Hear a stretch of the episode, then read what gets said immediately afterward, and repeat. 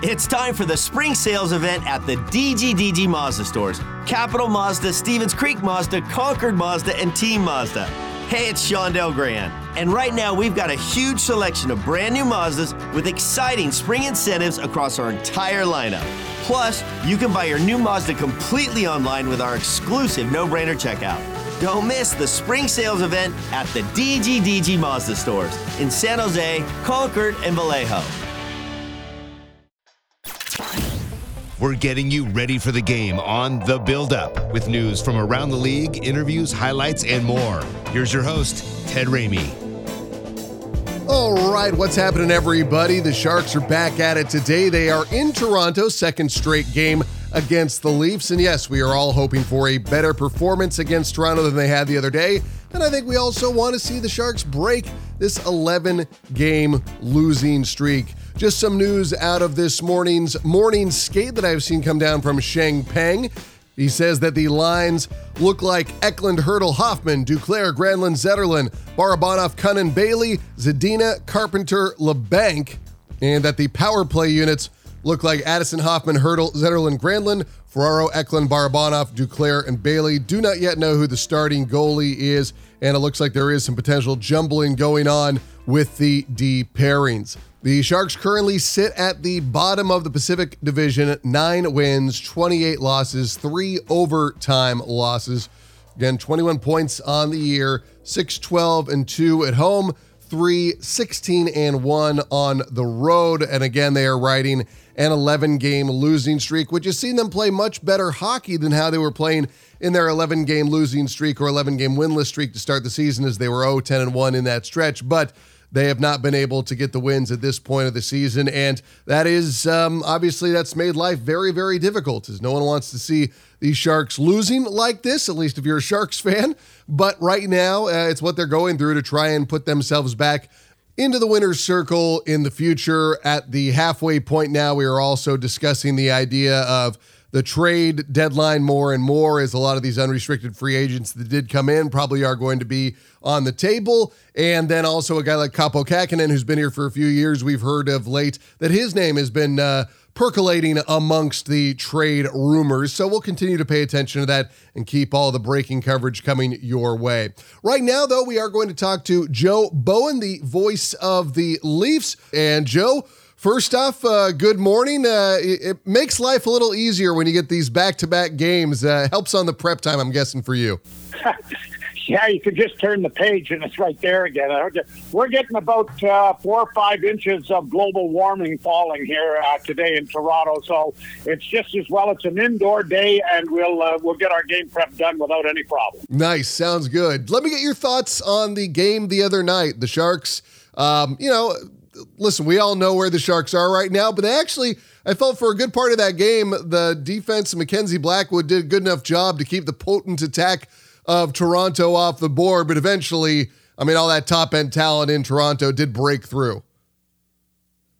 Well, you know what? They played exceptionally well on the road trip through California, and there was a lot of question marks attached to this team prior to going out west, specifically defensively. And when they went about their business out there, allowing just 2 goals in 3 games, it really had the team turn a major league page, I would think, in how they're going about their business. So from a team that was giving up a lot of goals against, and a lot of that, unfortunately, was laid at the feet of Ilya Samsonov, the play of Martin Jones has been just what the doctor ordered for this team. So it's a team that has a great deal of offensive flair and a lot of talented offensive players, but they have to play better defensively. And last year, they were among the best in the league. They were about 5th, I think, in goals against. And this year it has been not so much. So I think this was a big trip for them. They'll see if we can carry it on here through the course of another bit of a homestand here. But they played very, very well defensively. There was no question. And that was the key to all 3 victories out in California. What is the 30,000-foot view on the Maple Leafs up to this point of the season, beyond knowing that, obviously there was just some big news for some contract stuff, which we'll get into in a second here, but you know, this team is, it's under the microscope every year, especially with the current collection talent of they have. But, you know, that's our view from California. You live it, you breathe it, you eat it. Well, I mean, that's one of the things I think, and you're going to, I imagine, talk about William Nylander and his contract extension. Yes. It takes a special person, I think, to be able to play in this market because of the attention and because of the scrutiny. I mean, the media is criticizing fourth-line players and going about how much ice time they had or was it warranted and everything else. So a lot of attention is focused on this team from all angles. And it takes a special person, I think, to say, you know what, I can handle that and I'd like to play in that. And when you see people like Austin Matthews and Mitch Marner and John Tavares wanting to come here from the island, and now William Nylander wanting to stay, I think it says a great deal about their character. And I think that's probably one of the things that I think that has turned the corner for this franchise is that they're attracting and people who are here are wanting to stay. Now, I wouldn't mind staying for $11 million a year either. I got to admit that. But having said that, I don't think that there would have been any question that William Nylander would have certainly gotten that elsewhere. So I think that's an important aspect. And they're trying to build a winner, yes, and it is a salary cap era that makes things a lot more difficult when you are handing out big contracts to the core four, as they call them here. But having said that, I think that it is something that Leaf fans have to be excited about. And, you know, it is a different market. There's no two ways about it. There's a lot of other markets maybe throughout Canada where that get the same kind of treatment, but I don't think in the volume that goes on here. No, it's fun. A friend of mine who works for Global News and such, and he tells me about his experiences and covering the team and being around it and, you know, things like that. It's just, it is truly different. I know that, you know, in the United States, people talk about the way people go nuts for the NFL, but just having been, my own travels through Canada at the start of the NHL season, seeing it in Toronto and Montreal, it's different. I'll put it that way. But let's segue to Nylander. 54 points when the contract was signed, tied for fifth in the NHL. He's 27 years old. $11.5 million. Yeah, I mean, it's okay for us radio guys, but I could make an argument that he's worth more money. And I know that there's fear about the 8-year contract in the current day and age, but you know, that deal is only going to look better unless there is some career altering injury, which, you know, I knock on wood for every athlete. I don't like seeing anyone get injured. Well, the other, you know, the thing that they're banking on, is that the cap's going to increase. Right. And by the time that this is midway through his deal, he's going to maybe look to be a pretty good bargain. Now he has to maintain the same kind of offensive production that he has demonstrated this year. And I got to admit, Ted, I wasn't a big Nylander fan a couple of years ago. I didn't think that he competed hard enough. I didn't think that he was physical enough. But that's all changed. It really has. The maturity of this young man has really been on display. He is a lot more aggressive. I mean, he's never going to run people through the end of the rink, but he is sticking his nose in. He is very aggressive on the forecheck, and he's got wonderful, wonderful offensive skills. He's a tremendous skater. There was some thought about having him play center ice during the training camp, and that lasted about a day because he is so good coming off the wing. He anticipates turnovers in the defensive zone, and he's gone. And, he may lead the league in breakaways. I mean, he's that good at it. So I think that that's one of the things that I think Brad for a Living has looked at and said, you know what, you have matured. You have become a real good professional, and you are good at your craft, and you're improving. And I think that's the reason that they were not hesitant midway through this season to go ahead and ink that deal. So with him and Matthews here for a long time, Marner would be the next one who would come up. You would think that John Tavares' contract would probably go down since he's sort of in the twilight of getting to those years. But with Morgan Riley, that's a pretty good nucleus to have under contract for a length of time. And who knows? I mean, they still have to win. Everybody here, it's, the regular season doesn't mean anything until they get to the postseason. Well, you got to have a pretty good regular season to get to the postseason in this league. So I think that that's one of the things that's going on here. Tell me about Austin Matthews and watching him up close, because, you know, in San Jose for a long time, I got to watch a guy like Joe Pavelski, who so instinctively got into the slot and towards the net. And I don't get to see Austin Matthews as much, obviously, but watching him the other night, I just watched how effortlessly he seemingly made his way into the dangerous positions in front of the net and into the slot, and did so almost in a slippery fashion where at times it felt like the Sharks D forgot who was out there on the ice, because all of a sudden I'd be sitting there and be like, why are they leaving Austin Matthews alone in the slot? But I mean, that's just his game. I mean, it feels like he's not even trying, and then he shows up on the doorfront with his movement and his skating. He's such an instinctive player. Like, I believe wholeheartedly at hard work, and I believe that hockey, more than any other sport, probably rewards hard work, but there's something about just the intuitive nature of how Matthews situates himself and where he ends up being. I mean, that's just kind of that thing that you're born with. That's the universe blessing you.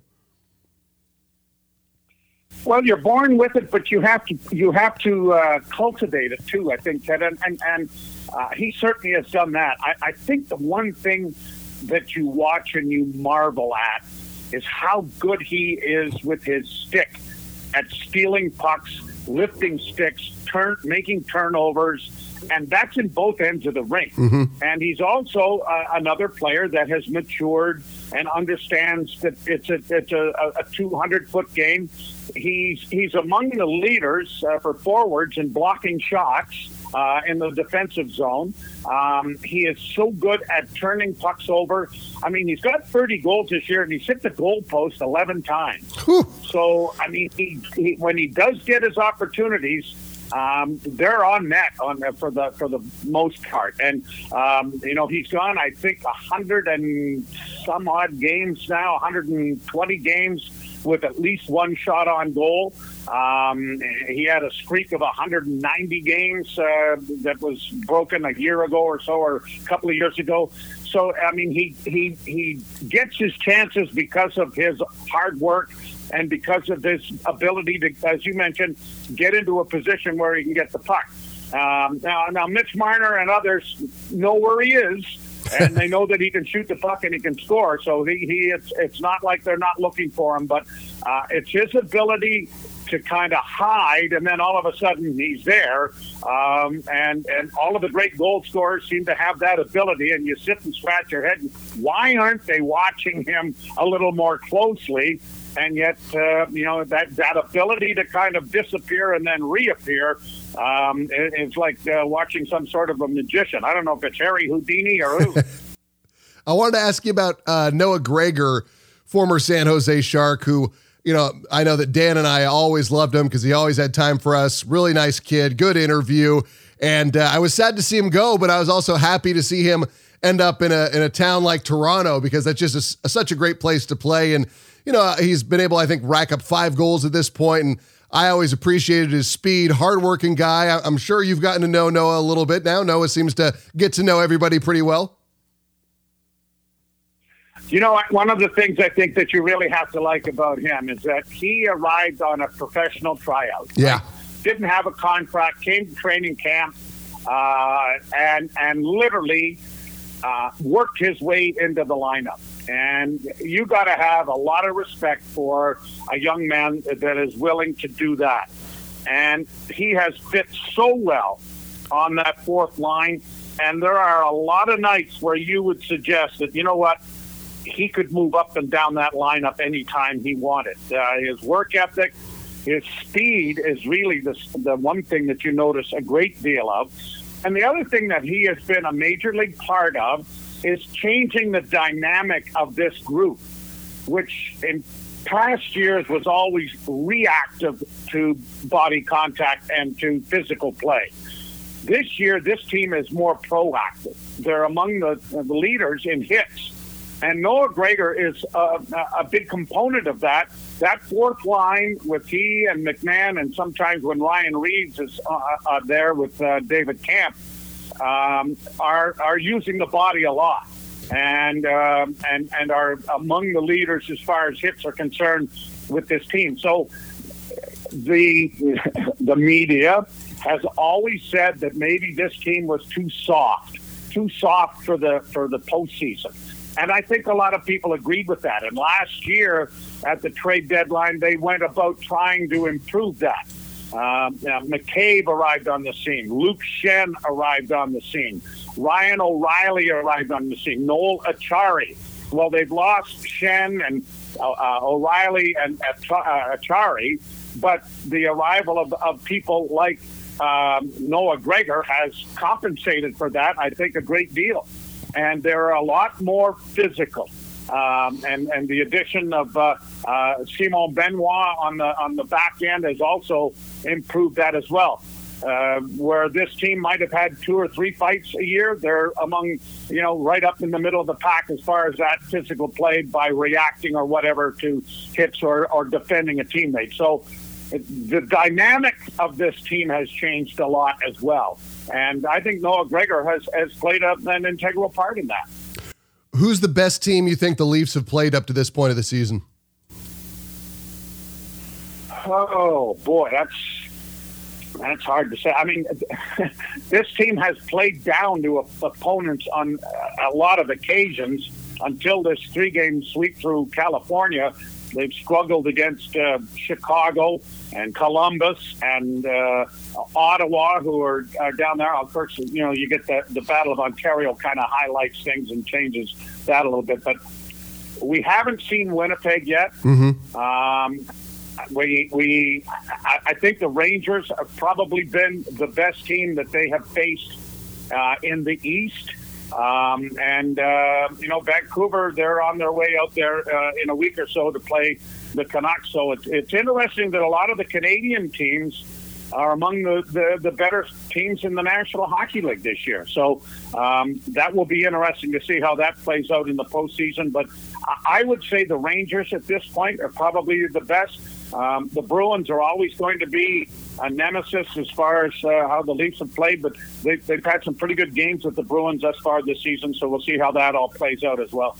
And then your thoughts on just the rematch tonight. These two teams just saw each other a few days ago. We know that in sports that when the teams see each other that quickly, there sometimes is a little bit more of a temperamental aspect to the game. What are you expecting tonight? God, let's hope so. I love back-to-back. If there's a little animosity, as we used to call it, en français. But, I think that it's interesting. The last time that the Leafs played back-to-back with a team from the Western Conference was like 2009 when they played out in Vancouver and then came back here and played Vancouver. And, of course, a long road trip, Western road trip, they always say the first home game is really a bit of a dud. Well, here at least they're playing the same team, and it'll be under the same circumstances as far as travel and everything else. But let's see if there isn't a little more physicality amongst all of this and see if the game can't be that kind of a game. I'm looking forward to it. Fair enough, Joe. Well, I appreciate your time as always, and make sure to give Dan a hard time when you see him later tonight. Have a great call, and we'll talk soon, all right? You bet, buddy. Thank you. Again, that is Joe Bowen, the voice of the Toronto Maple Leafs, joining us here on the Sharks Audio Network. Again, today's game has an early start time, 3:30 pregame live, Dan Rusinowski and Brett Hedekin, and then 4 o'clock go time right here on the Sharks Audio Network as San Jose takes on the Maple Leafs. And then I will be back with you tomorrow morning on Morning Tide to go everything that we saw in this game against Toronto for a second straight night. And then the Sharks will continue on their road trip. They're going to be at Montreal on Thursday, at Ottawa on Saturday, Monday early start time, 10 a.m. at Buffalo, And then on Tuesday the 16th, they wrap up this roadie in Chicago, a 5:30 start time. We are just about out of time for the San Jose Sharks. I'm Ted Ramey, signing off. This podcast can be found for download under Sharks Hockey Digest on iTunes, Google, and Spotify, and on demand anytime on the Sharks Plus SAP Center app, presented by Western Digital. All music by Yogi Yen.